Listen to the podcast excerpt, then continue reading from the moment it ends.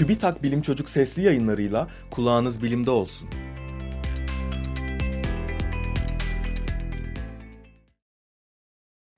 Karanlık madde nedir?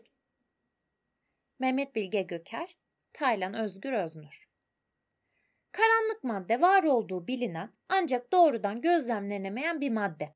Çünkü herhangi bir ışık yaymaz, yansıtmaz ya da soğurmaz. Yani bu madde gökbilimcilerin temel veri kaynağı olan ışıkla etkileşmediği için onun ne tür madde olduğunu anlamak zorlaşıyor. Karanlık maddenin varlığını kanıtlayan açıklamaların kimi ışığın bükülmesiyle, kimi de kütle çekim kuvvetiyle ilgili. İşte bunlardan biri. Gök adalarda gök cisimlerinin büyük çoğunluğu kütle çekim kuvvetinin fazla olduğu merkeze yakın yerlerde dolanır. Merkeze yakın gök cisimlerinin hızlı, uzak olanlarının ise daha yavaş hareket etmesi gerekirken uzaktakiler beklenenden daha hızlı hareket eder. Bu duruma karanlık maddenin sahip olduğu kütle çekimin neden olduğu düşünülüyor.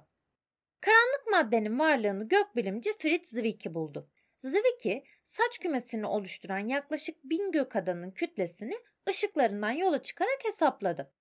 Yaptığı diğer hesaplarda bulduğu kütle miktarıyla bu ölçüm arasında büyük kütle farkı olduğunu gördü.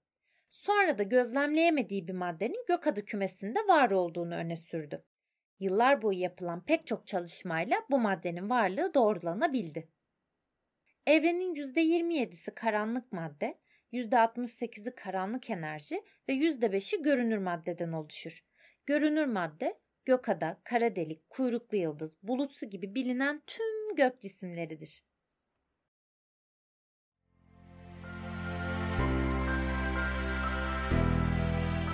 Bilim Çocuk sesli yayınlarını SoundCloud, Spotify, Google ve Apple Podcast kanallarından takip edebilirsiniz.